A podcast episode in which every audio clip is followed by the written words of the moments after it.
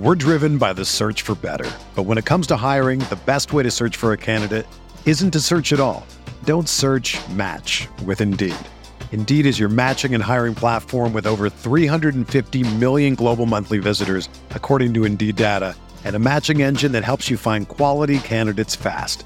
Ditch the busy work. Use Indeed for scheduling, screening, and messaging so you can connect with candidates faster.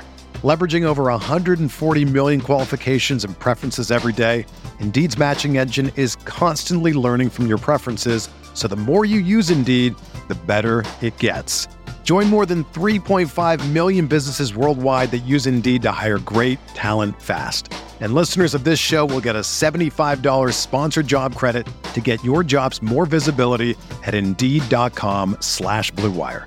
Just go to Indeed.com slash BlueWire right now and support our show by saying that you heard about Indeed on this podcast. That's Indeed.com slash BlueWire. Terms and conditions apply. Need to hire? You need Indeed.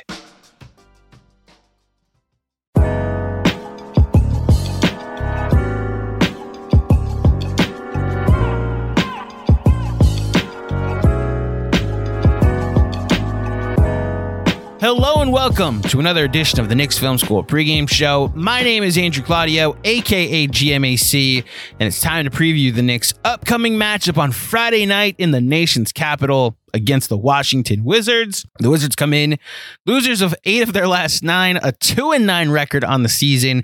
Bottom five in just about everything. And if you're a Knicks fan looking for confidence in this game, last in offensive rebound percentage. So take the over on Mitchell Robinson rebounds. At least you now get my pick for betting and sweating ahead of time. Joining me in just a second to talk about this team will be Matt Modderno. He is a podcaster that covers the Wizards on a show called Bleav in Wizards, part of the Bleav in podcast network. He co-hosts that show with former Wizard JaHidi White. So he's going to talk to me about what it's like to cover this basketball team, where the expectations were what he thought they would be or whether this is actually a disappointing Wizard season and kind of take the temperature of what's going on in DC.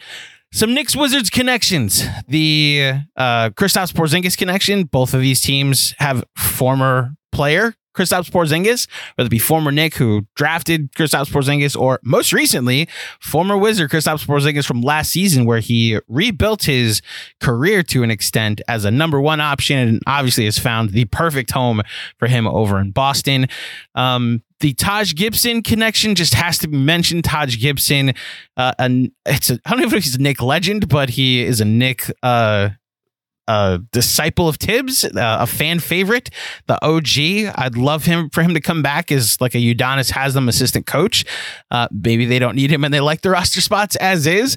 Uh, but regardless, Taj Gibson spent two years with the Wizards as well. Um, he is not. I don't believe he's with the Wizards anymore. I should have looked that up, but um, correct me somebody if he is no longer with the team. I don't. Th- I think he's a free agent. So um, shout out to Taj Gibson. I hope you're doing well in whatever franchise you are with or in retirement retirement if you're not with a team at the moment. The other connection I wanted to bring up, and this is a bit of a history lesson because it's not Knicks Wizards, and it's only to an extent Knicks Washington. So these two franchises actually have a long playoff history that goes back to the 60s. For those who don't know, that might be on the younger side as a Knicks fan, from 69 to 74, from 1969 to 74, these two franchises met in the playoffs every season. Now, granted, league was very small at the time. The first year that they met, there was only 11 teams in the league.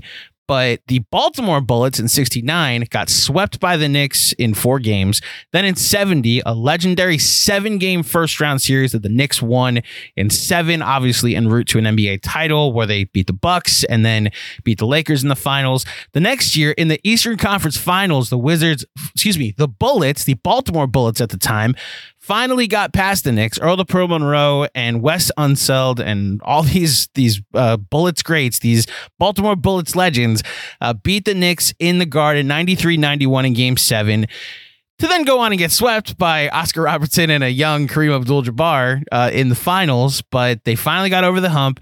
And then the following season, the 71-72 season, Earl the Pearl Monroe demanded a trade from the Bullets. He wanted to get traded to the Lakers, um, or he wanted to get traded to his hometown Chicago Bulls.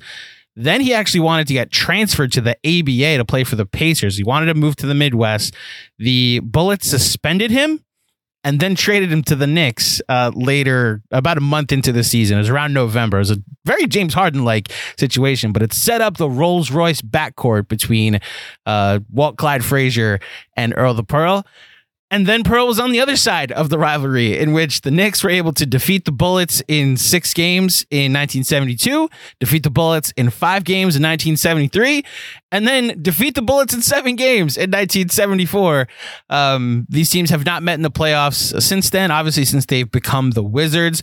Uh, but yeah, there's like a nice six year history where these two teams played each other every season uh, at the beginning, uh, in the dawn of the NBA. I know the league was about 20 years old, but as teams started to show up and the league started to expand a bit, uh, in the late 60s, early 70s, these two teams were very familiar with each other. And obviously, the Earl the Pearl connection exists. Uh, I don't have a ton of stats on the Wizards. As I mentioned, they're they're bottom five in offense. They're bottom five in defense. I think they're bottom ten in offense. Their their lineup data is in, insane. The the Jordan Poole, Tyus Jones on off. You're gonna hear it get brought up in a little bit later in the podcast. How much better this team is when their two highest usage players are off the court. And that includes Kyle Kuzma, although they're not as bad with Kyle Kuzma on and those other two guys off. It's like minus two, but we're talking like their most used lineup this year is minus 20 something. So you'll hear the exact stats when they get brought up throughout the pod. Uh, let's get into it. My conversation with Matt Modderno of the Bleav in Wizards podcast to preview this matchup between the New York Knicks and the Washington Wizards. Enjoy. Joining me now on another edition of the Knicks Film School pregame show with New York headed to the nation's capital on Friday to take on the Wizards. It's time to preview this matchup with Matt Modderno of the Bleav in Wizards podcast. And we're going to see how much he believes in this basketball team in just a second. Matt, welcome to the Knicks Film School podcast. How you doing? Uh, great. Yeah, thanks for having me. I'm actually excited about this matchup. I feel like these teams usually play pretty fun games, and that's been a rarity for the Wizards this year, as I'm sure we'll get into. So uh, take what we can get. Well, let's start there. So, to the uneducated Knicks fan that only sees the standings, only sees eight losses in nine games, and only sees, you know, where the net rating is, where the offensive rating is. I think specifically what the Knicks fan will look to is that the Wizards are last in offensive rebound percentage, and the Knicks are like that's how they score their points. Right. Is they're just going to get four and five shots at the rim.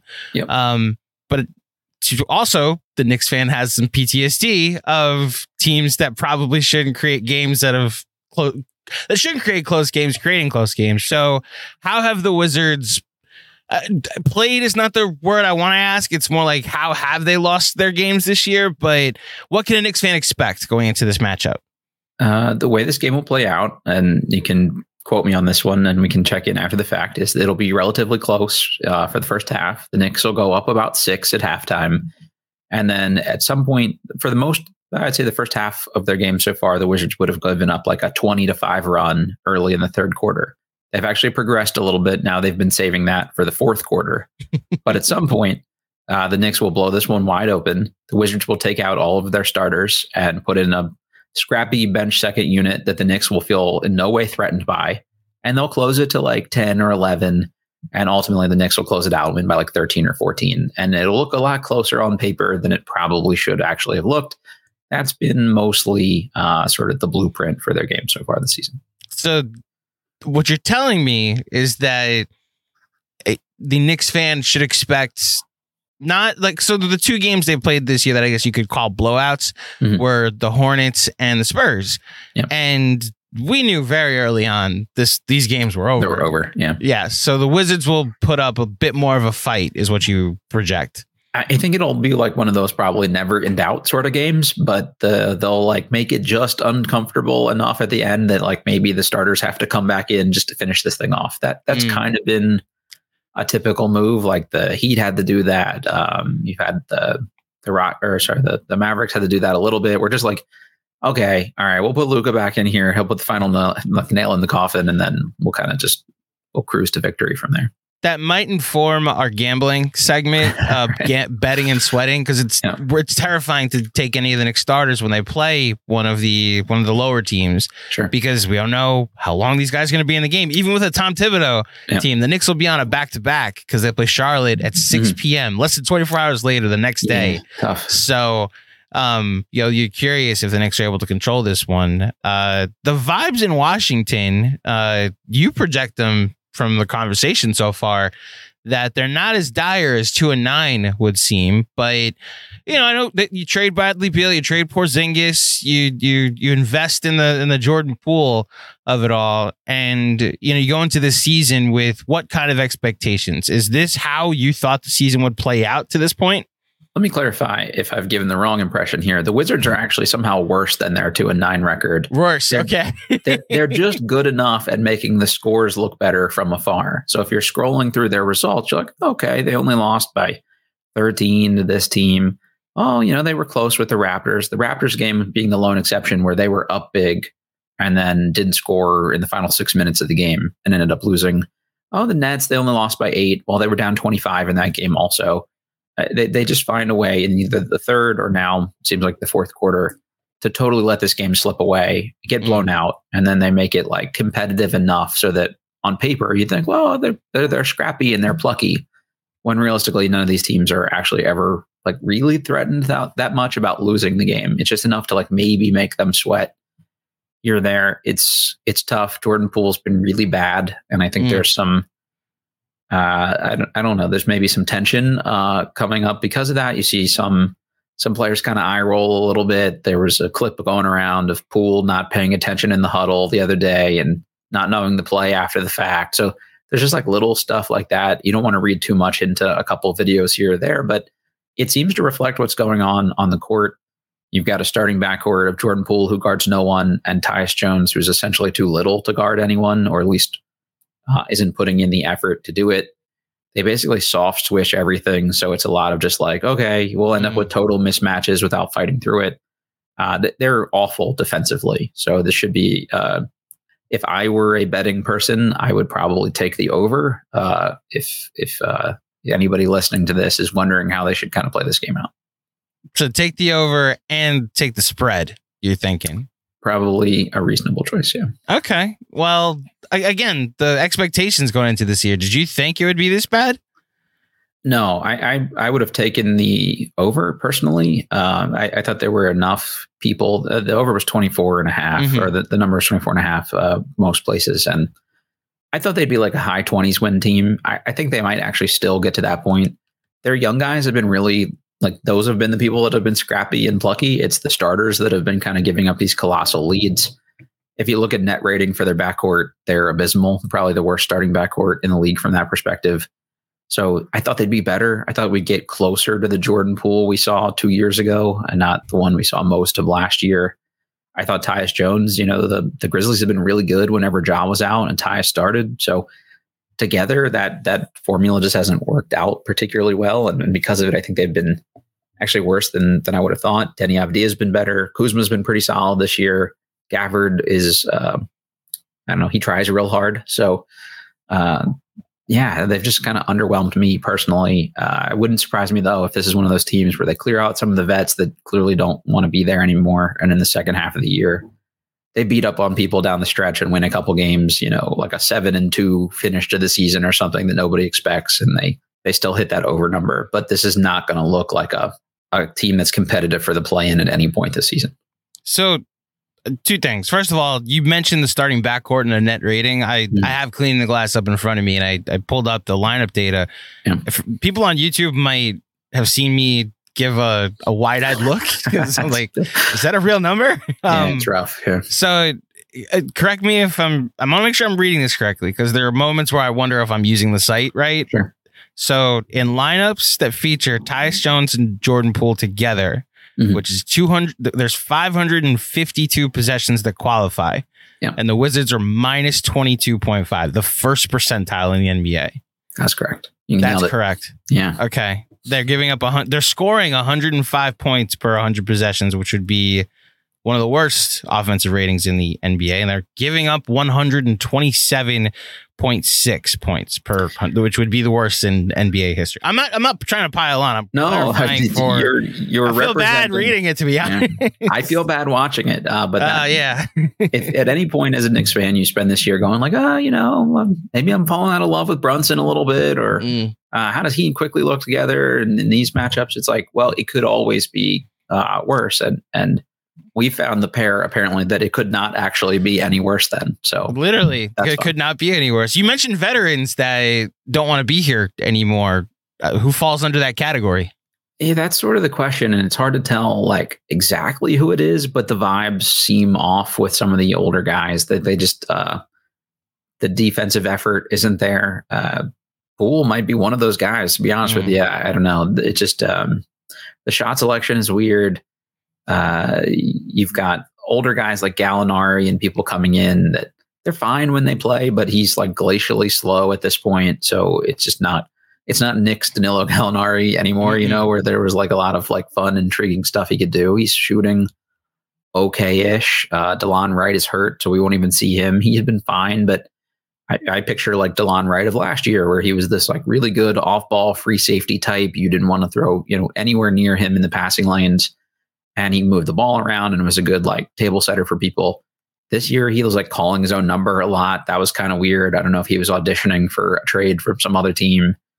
I liked the couple minutes early on that they had, you know, first couple of minutes they'd given to Landry Shamet. Uh, he can't seem to hit anything now anymore. He's saying mm-hmm. the right things, but if I'm a guy like that, like why do I want to be like the eighth or ninth man in Washington when I could go be the eighth or ninth man on literally any other team in the league? So it, it just it's hard to pinpoint exactly who the problematic guys are, but there's clearly something here where this group is not gelling. Like I mentioned, the younger guys when they come in, it's the uh, Eugene Omoruyi's, it's the Ryan Rollins, it's our rookie Bilal Coulibaly has been really good. He's shooting the ball well. He's a nightmare for people defensively. Like that's when we team like seem to go on our run. Is we were calling it like the throw in the flag or you know throw in the towel lineup for a while, but but then they would go on like a 15 to 2 run and you're like oh, okay, like maybe we got something here. Uh, and then we'd take them back out, put our starters in, and was the game. So again, to your point, the lineups when you sort on unclean the glass to mm-hmm. um, take Jordan Poole and Tyus Jones off. Yeah. I mean, 307 possessions is a sample size, and sure. it's a plus 19. So. Yeah. That speaks to what you're talking about, and and it's Landry Shamet, it's Coulibaly, it's Corey Kispert, it's Deni Avdija. Um, and it's obviously Gallo uh, mm-hmm. as part of the the the, the successful lineups. Mm-hmm.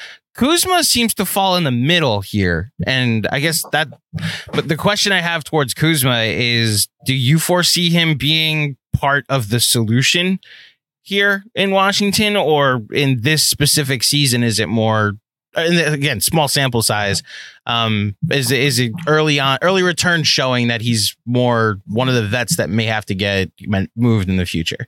I would say of their 11 games, there were seven of them where, at least for the first half of these games, he was like almost exclusively their offense. It, like mm. he, it's like a 35% usage, usage rate for him for, for a oh, lot wow. of these games, but also they needed it. Like he was the guy getting downhill, driving kick to people, like drawing the defense in, being unselfish trying to get to the rim. They've been really good scoring around the basket for the most part.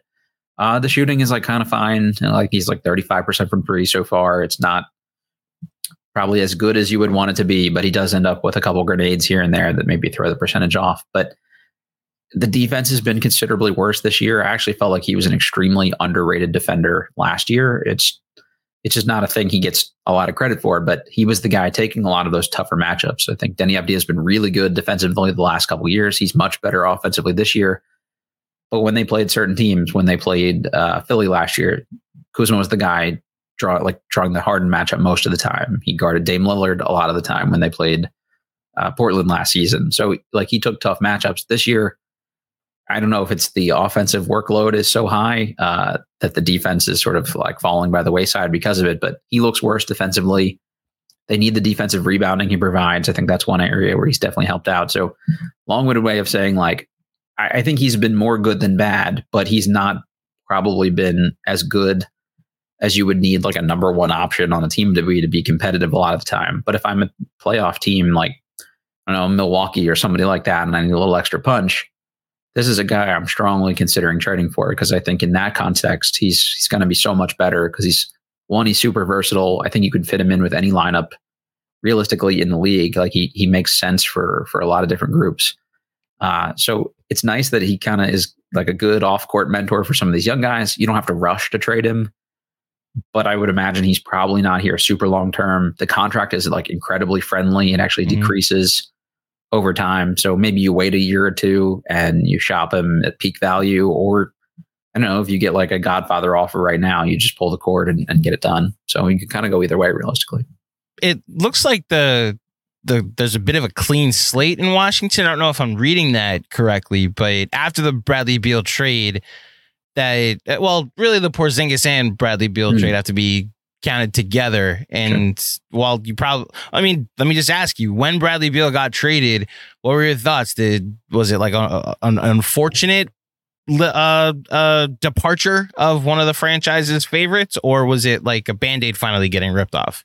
Uh, Euphoria, I think. It Euphoria. Like, oh, yeah, so it was even more so. Okay. And, and not even a disrespect to Beal thing. Uh, he's obviously a really good player. It was just going down a road where you would run a max out best case scenario you win 35 games is just not something i think most fans here wanted to do anymore and that was kind of what they'd committed themselves to with a lot of money to guys that weren't really like needle movers in, in terms of big time success like brad is great he's not going to single-handedly make a team a playoff team and Porzingis was great, but he's not going to do the same thing either. To, two of them together couldn't even do that. And you know, people say, "Well, they only played 60 games or whatever." Like they shut them both down with like 10 or 12 games left in the year for the most part. So they were actually pretty healthy for a lot of the season and still didn't get very far. So I think everybody here was just kind of ready for a rebuild that was probably two or three years overdue. And to your point, like they're trying to clean the books as much as they can. The Poole contract is it probably would be tough to trade right now. At this point, yeah, yeah. Yeah. So, but still, you've got to reach the salary floor somehow. And it's not an insane contract. So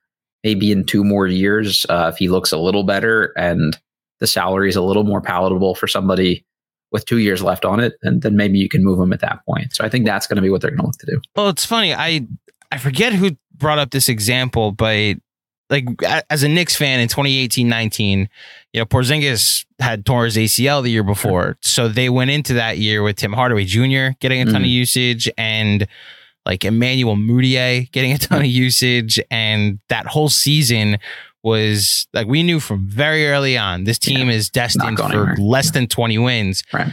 And it took all the weight off of expectations. Mm-hmm. And you know, you you had some tanking weapons on on the court yeah, exactly, yeah. a lot of the year. And I wonder if that's the role, which probably comes off as disrespectful to Jordan Poole, but I mean, the Warriors used him as a sixth man, not a high usage number guy. one like, scorer. Yeah. Exactly, not the primary option uh, on this team. Is that how you?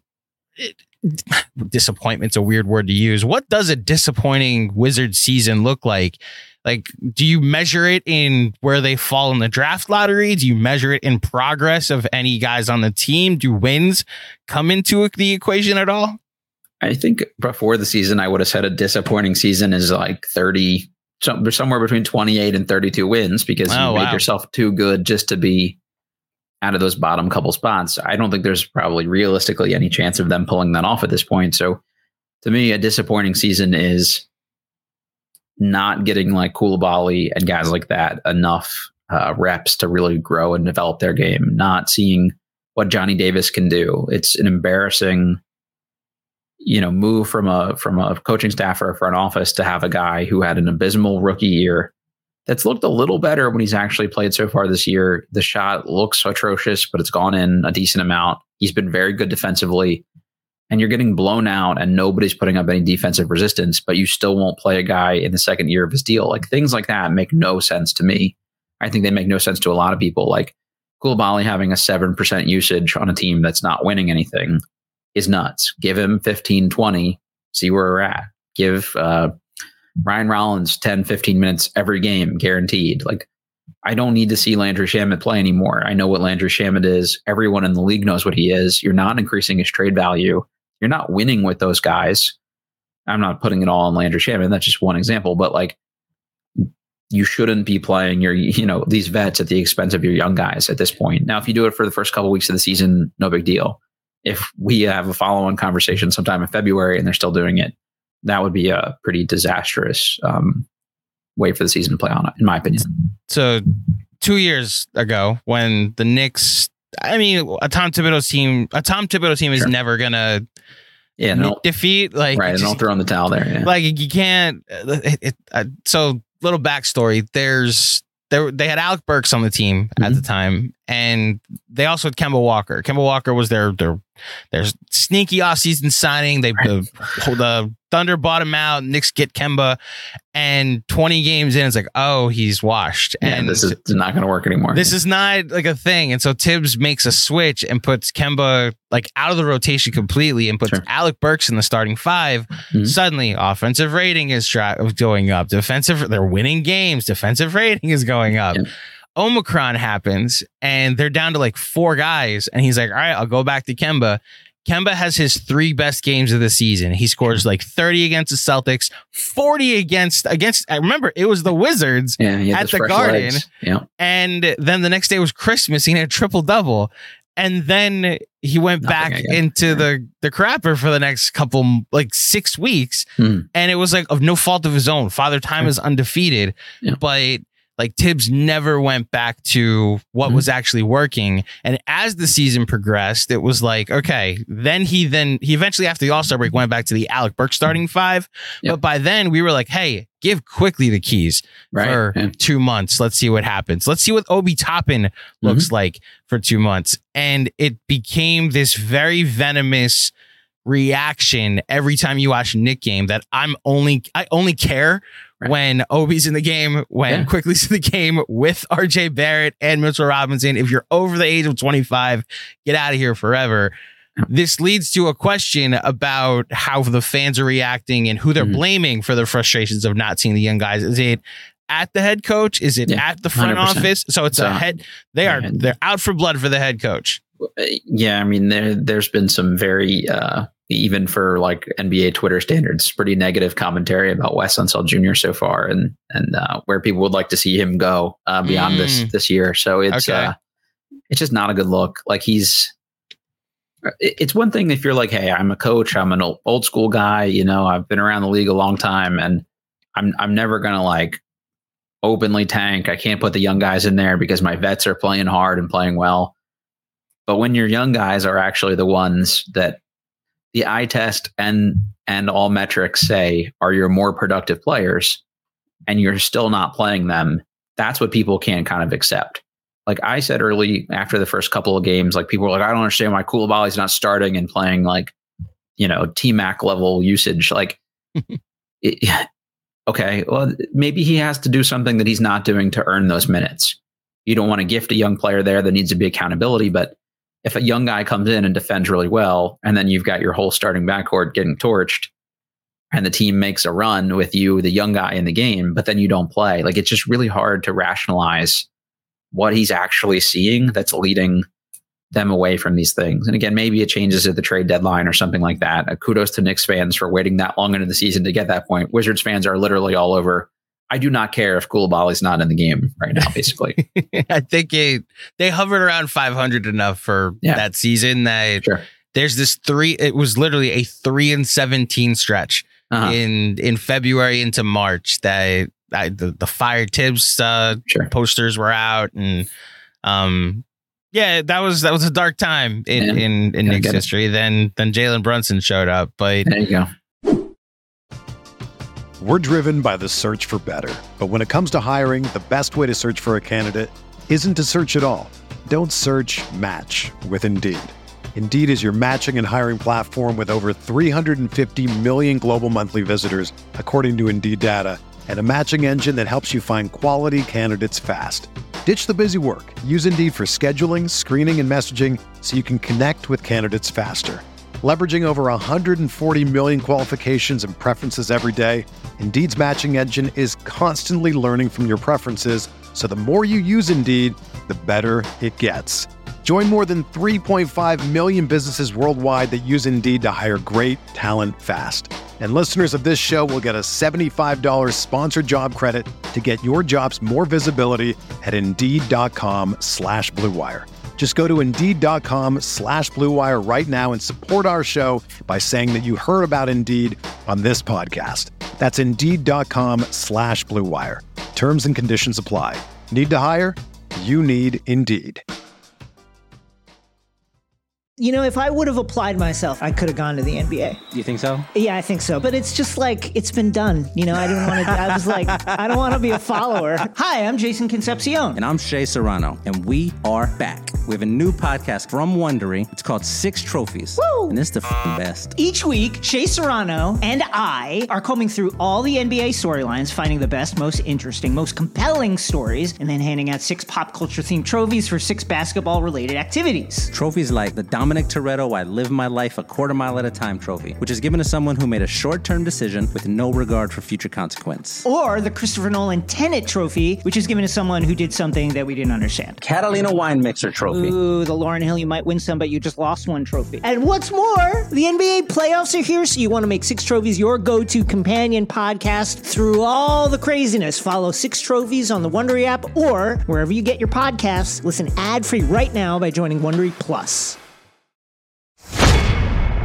I'm fascinated by the the temperature of the Wizards fan base because on one hand, we just did a, a depressed fan base rankings on, on our Patreon. Sure. And like the Wizards end up on there just from our our outside looking in perspective.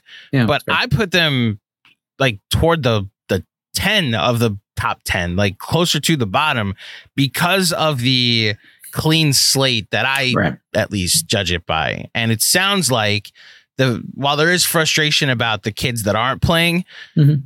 there's not as much of a commitment long term to the vets that are are quote unquote vets, the Jordan Pooles, the the Kuzmas, the Tyus Joneses, that you know you're you're headed for the lottery and this is a season that it's more of a vegetables season. Right. Um, and it doesn't sound like it doesn't sound defeated. Is that a fair fair characterization? That doesn't sound like this is this is going to be a time. This is going to be a season that like you look back and it's like, oh, that was a wasted season. it's getting dark pretty quick here. Like we're going to organically lose enough games that at the end, I think everybody will convince themselves it was fine because we got a top three pick and Cole Right. Molly played enough that it that it mattered. If you trade any of these bets and get anything for them, if Tyus Jones turns into a top twenty protected first round pick, if you get two firsts for Kuzma, if I don't know, you could trade Gallo for a top fifty eight protected second round pick.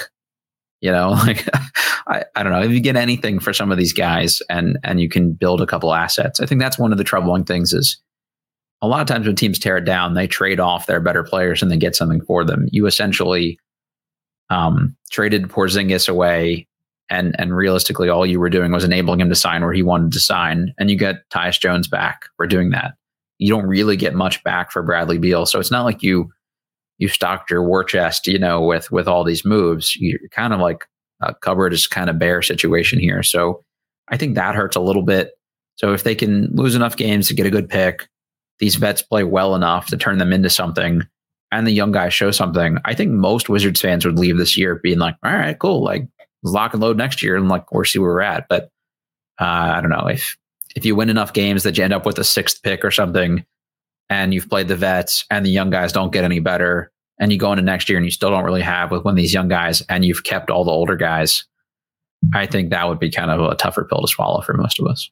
Well, I'll say this um, on behalf of Knicks fans going into this game, the last preseason game that the Knicks played was against the Wizards. Yep. And Jordan Poole went off. I- I Yeah, think I think he had He 40 points in three quarters. The last time he played well, so Well, unfortunately for us, it's our last impression of the Wizards. Yeah, for sure. And there was a lot of Knicks fans on our post game that night that were sounding the alarms. Oh my goodness, this team looks so bad going into the season. Bottom Sure. 10, uh, bottom five defense, here we come. Mhm. And they're they're sixth in defense so far. And like you said, Jordan Poole has not that might be his best game of the season. But going into this matchup, that's our our last impression of the he Wizards. can do So- it. He can go nuclear on anybody. It looked a little bit a couple games ago like he was trending back up, and they're all starting to blur together, like which ones were which. But I want to say maybe like the Brooklyn game is like, oh, okay, kind of twenty three ish points on efficient shooting. Like cool. All right. Like maybe maybe we got like the Jordan Poole we expected. He just needed to settle in. And then like last night it was absolutely atrocious again. So it's like, all right, we we were just trying to like talk ourselves into anything at this point. But but you're right. Like he could drop a 40 point game kind of out of nowhere. And uh, you guys are a snake bitten a franchise for the last 20 years as we are. So if it was going to happen to anybody, it would be you all. So uh, I hope for your sake it's not the case. It's why we're not. Well, okay, maybe half the fan base is going in with not as much confidence as Sure. a team like where the Knicks are should be Yep. going into this matchup. Um, I want to go evergreen for for the next question. I have two Cool. more before we get out of here. Um, I've been doing this thing with my guests where I asked them about their perspective on rivals, Mm. and I've it's called the Mount Rushmore of rivals. And you know, for the Knicks fans, we have these dates we circle on the schedule, Sure. and you know, the, moment it gets released, it's like, ah, I can't wait till we play X. And the Wizards do not show up on the Knicks Mount Rushmore, No, and I sure don't then. think the Knicks show up on the Wizards Mount yeah. Rushmore. Yeah. So tell me, who are the four teams that you, I guess, and Wizards fans uh, look forward to playing uh, throughout the season? Who are the rivals that you point to? I realize that anyone listening to this who isn't familiar with our podcast or anything is like, God, this guy is the biggest Debbie Downer of all time. But like, we've been so irrelevant for like the last 20 years. There's not like oh, a ton in the way of rivalries. There was three straight years where uh, the Cavaliers knocked us out of the playoffs during the Gilbert Arenas years. That Mhm. was kind of a like a circle the calendar kind of date for a while. There's been some back and forth with the Raptors. I think that's probably one where like you know there's been a little bit of like animosity back and forth and. Uh, the Celtics is probably one I would put on there. We had the whole 2017 playoffs, and mhm. we showed up wearing all black and then got our asses kicked and stuff like that. So uh, that's probably a good one. I feel like every fan base should hate Heat fans, and you know, I'm sure that's probably on your Knicks list. I would think There's it's on the list. Yeah. And Matt, not only is it on the list, it's come up on every single Yeah. pregame Eastern Yeah. Conference pod. says a lot about you if you're listening to this Heat fans. Like, chill out, especially online. My goodness, yes. like the Hawks hate them. The the obviously the Wizards hate them. The Hornets hate them. The Celtics hate them. And it's not even the Knicks team, by the them. way. It's well, I mean, it's a little bit the It team. might but be like, the team, but the fan bases are even worse. Yes. When when you lose a game like because Porzingis can't post up like Drew Smith or somebody or Jamal Cain or like it's just so infuriating. And then Mhm. to listen to like literally every single uh trade that's been suggested the last five years is which good players on the Wizards can we send to the Miami Heat? Like I just Mm. can't personally deal with that shit anymore. So uh they're my least favorite personally. Do you get a lot of that with the Knicks too? That I, I know that Not as Knicks much, have- to be honest. the Knicks have been in the market for a star since Leon Rose showed up. Yeah. I know there was because Bradley Beal and RJ Mhm. Barrett have the same agent. Yeah. There was that connection made, but I've I haven't heard many No, we never really heard that. Could I be trade like partners. You know. honestly, I, at least I know a decent amount of Knicks fans personally, so it's like I feel bad because you guys have also been like mostly a beat up franchise. So it's like Mhm. there's not much animosity there. It's like I hope you know both of our franchises can like not suck moving forward, uh, and you guys are doing much better at that than we are the last couple of years here. So Yeah. uh, you know, this, it's hard to hard to hate on, I guess. But we've gotten to the not suck portion of Yeah. the Can you take the next jump? That's the question. now we're I think we're at the point of good. Now I don't know if it's a, a trade or just an internal growth in uh, some guys getting better, which this season seems to be off to that kind of start. Uh, that's how you get to elite, and then you know contender is a different. Can, a can I different you category a question that about that real quick? That's actually the last question I have. Okay. Is I hand it over to I love that, the yeah. guest to see if you have any questions about the Knicks. Can RJ Barrett shoot now? Is that a real thing? Do we Oh buy gosh. this?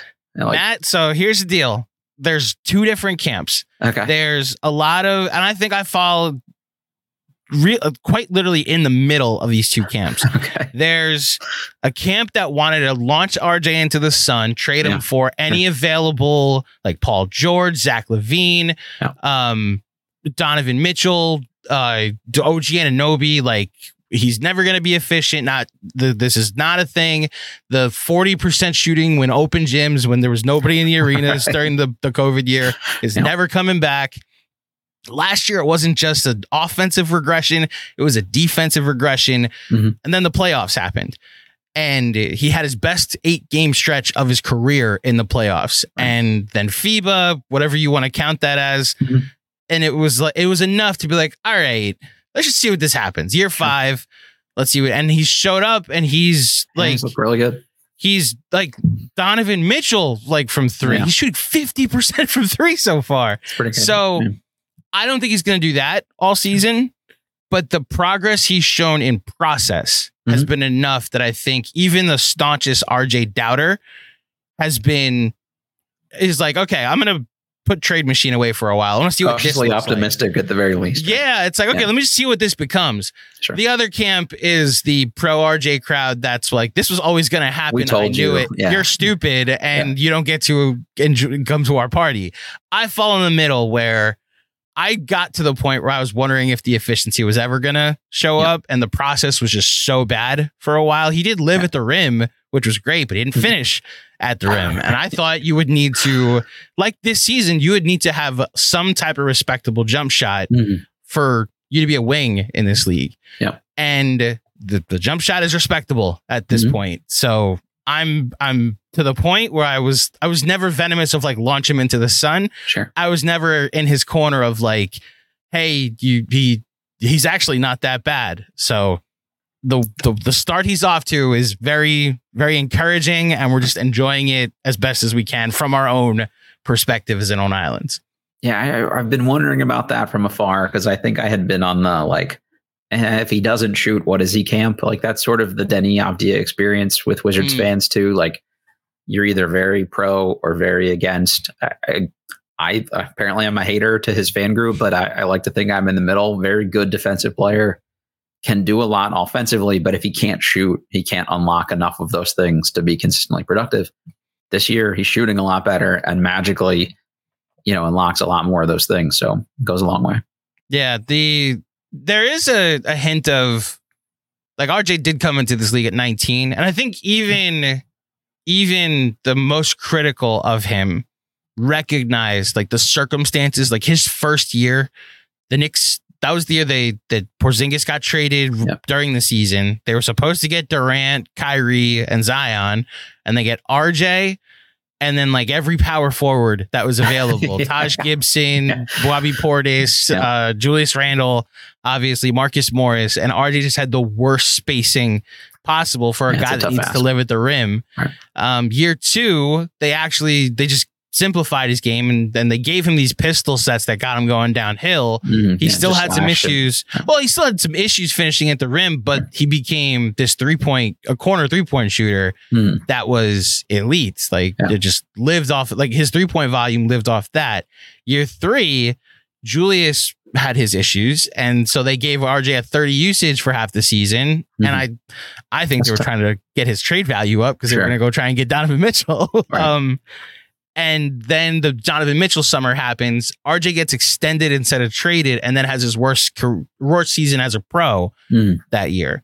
Um, and this year, it's the first time he's coming into a season with some continuity, Sure. and I think it's it's done him wonders. I think it's done everybody wonders. Yeah. This team just like all the only change that was made to the rotation is uh, Obi Toppin for Donte DiVincenzo, and early returns are okay. that like they have a that the, their bench unit with RJ has a plus seven in in its possessions this year. So I, yeah, I mean, I think there's something to be said for that. I'm a firm believer in like, hey, just give these guys enough time to work it out and kind of clean up the pieces around them to make them all successful. And it seems like they've done a pretty good job of that so far. you know, to that point, we can wrap up here. What's been cool to see is it's like also giving them a chance to try new things. Like, Yeah. like even Thibs, like the dinosaur, like there's so much more ball movement now, and he knows all of these players so well that he Sure. knows. Like, okay, I need to, uh, I can experiment with this, this, this thing. I know, I, I the Grimes is really good from this corner three, so I'm Mhm. gonna call plays to make sure this three gets to th- this. This this uh, specific shot gets taken. I'm gonna experiment with these guys together because I know that these like like putting uh, Emmanuel Quickley and Jalen Brunson together. I know that they can play against e- play with Mhm. each other because I've seen it for so long. Um, yeah, it's it's it's led to this familiarity with how all of these guys play that now you're seeing them get they're they're so far past the get used to each other or learn about Sure. each other phase, and they're you know just that we've been doing this forever. Let's try Yeah. something new just to see if it works. I love that. Yeah, yeah. Um, well, uh, I'm I'm intrigued by this matchup and how the Knicks play, and and if the Wizards look like they have the last nine games, then hopefully it's stress free. If it's the last preseason game repeat, then this should be a good matchup. Um, regardless. Thank you, Matt, for coming on today's course. pod and helping me preview. Uh, before you get out of here, please tell all the fine folks at home where they can find you. Uh, if you're ever interested in Wizards coverage, it's the Bleav in Wizards podcast, B L E A V, on the Bleav Podcast Network. It's myself and former Wizard JaHidi White uh, once a week, sometimes twice a week, depending on schedules and things like uh, things like that. So he tries to provide a player perspective on what we're seeing on the court, why, how. So I think that's got some relevancy for fans of any team. And then uh, you can find us at Bleav in Wizards on Twitter and Instagram and all that kind of good stuff too. last question what's that like doing a, a show with a, a former wizard that, that that gives that kind of perspective I did it with uh, former Wizard and former Knick Larry Hughes before that. Um, hey larry yeah. hughes yes yeah, uh, short-lived former Knick, but uh, both great guys. Been a nice experience to do with them. JaHidi is like absolutely the nicest man possible, so it's really cool to do that with him. And I think we see the game a little bit differently sometimes, so it, it that leads to some good convos about. Hey, why is what I'm seeing as a fan different than what you would see as somebody who lived it? And uh, it's been it's been cool just to kind of learn from him. So just pretty one more follow-up on that Sure. Does, Yeah. is he able to uh, again this is a, admittedly from someone who hasn't listened to enough of the show to know the rhythm of it but Sure. is he able to see the modern game for how it plays or is he more coming from his perspective of how it's changed since how he since it was when he played It's a little bit of both, right? Like I think he gets Okay. where it's going. He's an AAU coach now in the Brad Beal Elite program, and his kids are, um, Oh. you know, one of them was on the under seventeen Team USA. Like they're good players, so I think he gets it. But it's also, you know, he's an old school back to the basket center, kind of physical. So I, I think he misses that style play. And honestly, I miss that style play. I would think a lot of older, you know, older school Knicks fans miss being able to beat up on people in the trenches. So uh, there's some of that for sure, but I think he gets, you know, you, you've got to play a modern style of basketball. So it's, it's kind of a nice blend. As much as I miss that style, um, I have Julius Randle and a coach that loves rim protection on my team. So Yeah, I get whatever some version of that it converts to today. It's kind of sure. still on, still on my team. Uh, the Bleav in Wizards podcast, wherever podcasts are available, check it out when you when you can. Knicks fans, we like to give the KFS bump when when guests come here. Matt, thank you for joining me today. Yeah, this was great. Um, would love to have you on, and maybe we can do something uh, home and home next time uh, the two teams play. I appreciate you having me, and uh, good luck to you guys. Selfishly, I hope you win this game too. So it'd be great. Uh, so it's funny. I've been saying at the end of these things, good luck in every game except this one. And I think it actually works it's out that we're both rooting one. for the same team. Yeah, exactly. Yeah. Thank you, Matt. I appreciate it. Once again, a big thank you to Matt for coming on today's pod and helping me preview this matchup against the Washington Wizards. Uh, this I think falls under the category of don't screw around. Like, go take care of business. Win these next two. Get John uh, a win in predictions this week. Uh, the Hornets, who they play on Saturday, are also coming on a back to back. They play at home. I forget against. Oh, they play the Bucks. That's right. They play a good team on Friday night, and then another good team comes into Charlotte on Saturday, less than 24 hours later. So take care of business in the nation's capital. The Wizards' two wins this year are against Memphis, who is not gonna has not won a ton this year. They've won two themselves, and the Hornets, who have won three themselves. So the Knicks, if they play to their standard, should be able to win this game. Or as Matt said, it'll keep it close for a while, and then a nice little run in the third or fourth quarter will be able to create some separation that we're not sweating this game out in the fourth quarter. Uh, if you're not aware of the news, Quentin Grimes is questionable on Friday night with a wrist injury. He obviously left the Atlanta game late with an injury.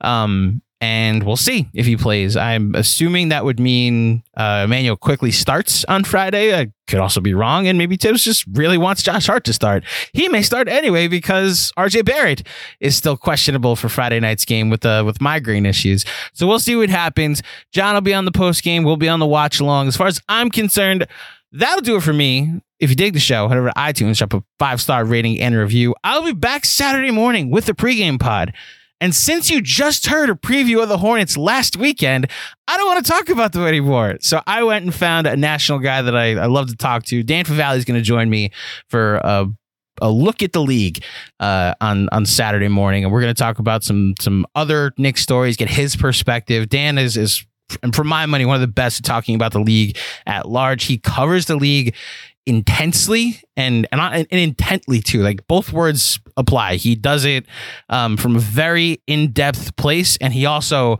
like intends to cover every team. Like you think reaching out to everybody for these pregame pods is one thing. I'm mostly asking questions. Dan tries to be as much of an expert on every team as he possibly can over on his podcast, Hardwood Knocks. So that'll be coming your way Saturday morning. Until then, thank you for listening. Enjoy the game tonight. Let's go, Knicks. And I will speak with you soon. Peace.